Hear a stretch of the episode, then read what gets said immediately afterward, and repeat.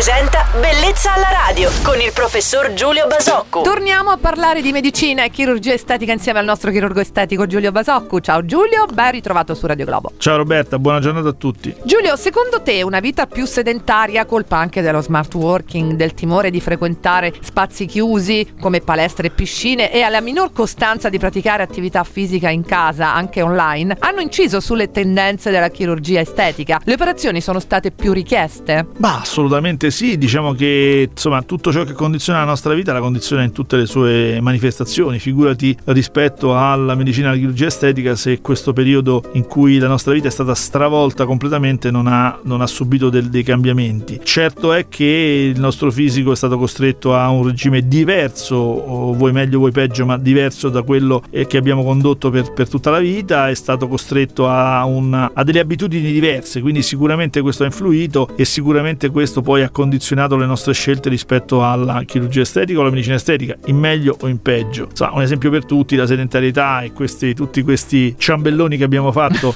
tra un lockdown e l'altro sicuramente hanno, ci hanno portato a mettere su peso e quindi tutte le conseguenze del sovrappeso poi ce le siamo gestite chi come sempre con un po' di dieta e chi come sempre con un piccolo intervento. Quindi sì, assolutamente la risposta è hanno condizionato molto il nostro lavoro. Un saluto, un ringraziamento al nostro chirurgo estetico Giulio Basocco anche per queste sue considerazioni personali sempre molto interessanti sul post pandemia. Ti aspetto domani mattina su Radio Globo. Ciao Giulio. E allora a domani, grazie a tutti e buona giornata. Bellezza alla radio.